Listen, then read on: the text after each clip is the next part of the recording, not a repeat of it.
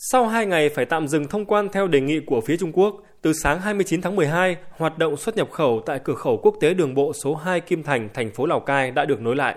Tuy nhiên, thống kê cuối ngày cho thấy, tổng cộng chỉ có khoảng 150 phương tiện được giải quyết thông quan bằng một nửa so với giai đoạn trước.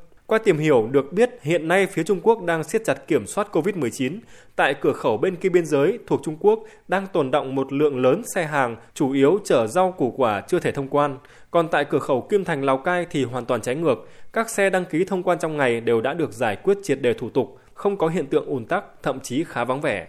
Theo ông Hà Đức Thuận, Phó trưởng ban quản lý khu kinh tế tỉnh Lào Cai, nhiều khả năng các doanh nghiệp e rè không dám đưa hàng lên vì lo ngại cửa khẩu có thể phải tạm dừng bất cứ lúc nào. Trước đó, câu chuyện này đã từng xảy ra một vài lần trong tháng 12 năm 2021. Bản thân cơ quan chức năng tại cửa khẩu cũng bị động vì những lời đề nghị bất ngờ từ phía Trung Quốc. Ông Thuận cho hay, mấu chốt của vấn đề nằm ở sự khác biệt giữa quan điểm phòng chống dịch ở hai bên biên giới. Phía Trung Quốc vẫn kiên định với Zero Covid, còn phía ta từ đầu tháng 10 năm 2021 đã chuyển sang thích ứng an toàn, linh hoạt. Trong các cuộc hội đàm trao đổi qua đường dây nóng giữa hai bên, Trung Quốc luôn đề nghị chúng ta cần tăng cường kiểm soát dịch bệnh. Gần đây đề nghị tăng cường thêm kiểm soát người nhập cảnh vào Trung Quốc. Ở thời điểm giáp Tết như hiện nay, bản thân công dân Trung Quốc muốn về nước qua Lào Cai cũng đang gặp khó khăn.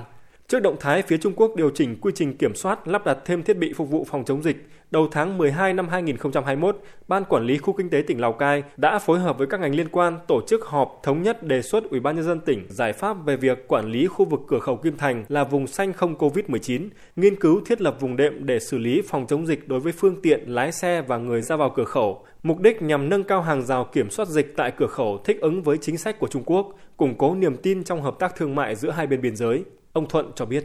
Để làm được cái này nó rất nhiều các phương án căn cơ nữa kể cả cái việc mà bàn giao lại cái cuối đoạn đường cao tốc cho lào cai ấy, để làm phân luồng giao thông ấy. Thì trong cái chờ ý kiến của tỉnh thì à, góc độ của ban đã điều hành theo cái tinh thần như thế rồi. Công tác quản lý dịch tại cửa khẩu đã nâng lên một bước rồi. Ví dụ như là các cái bãi kiểm hóa hàng xuất khẩu yêu cầu duy trì theo hướng là số hóa cái công tác kiểm soát người ra vào bãi theo ông Hoàng Quốc Khánh, Phó Chủ tịch Ủy ban nhân dân tỉnh Lào Cai, hoạt động xuất nhập khẩu đối với cả hai bên biên giới đều quan trọng. Trung Quốc cần mình và mình cũng cần họ. Thực chất tại Lào Cai, vốn dĩ việc kiểm soát lái xe từ đầu cao tốc trước khi vào địa bàn hay cách ly lái xe tại cửa khẩu thì bản chất đã là tạo dựng vùng đệm nhưng cần thiết phải điều chỉnh cho phù hợp hơn chỉnh cái xem xét. Chắc chắn nó vẫn chỉ đạo ban quản lý quốc tế vẫn phải chuẩn bị cái đấy để cho nó đúng theo tinh thần chỉ đạo của thủ tướng và để cho nó làm sao Trung Quốc người ta cảm thấy người ta rất là yên tâm trong việc phòng chống dịch của mình ấy thì nó mới hoạt động tốt được. Trên cơ sở làm sao đảm bảo cái phòng chống covid và nó lại thúc đẩy được cái hoạt động à, xuất nhập khẩu cửa khẩu lên.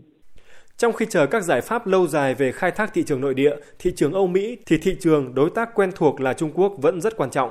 Trước mắt để giải quyết nút thắt trong thông quan hàng hóa thì việc tạo dựng vùng đệm an toàn, vùng xanh không COVID-19 có thể chính là chìa khóa. Tuy nhiên, một số ý kiến cũng cho rằng việc siết chặt cao độ kiểm soát tại cửa khẩu có thể sẽ mâu thuẫn với tinh thần nghị quyết 128 của chính phủ, đồng thời kéo theo nhiều chi phí như xét nghiệm COVID-19 cho người, cho hàng hóa và các thủ tục hành chính dườm già dễ phát sinh tiêu cực.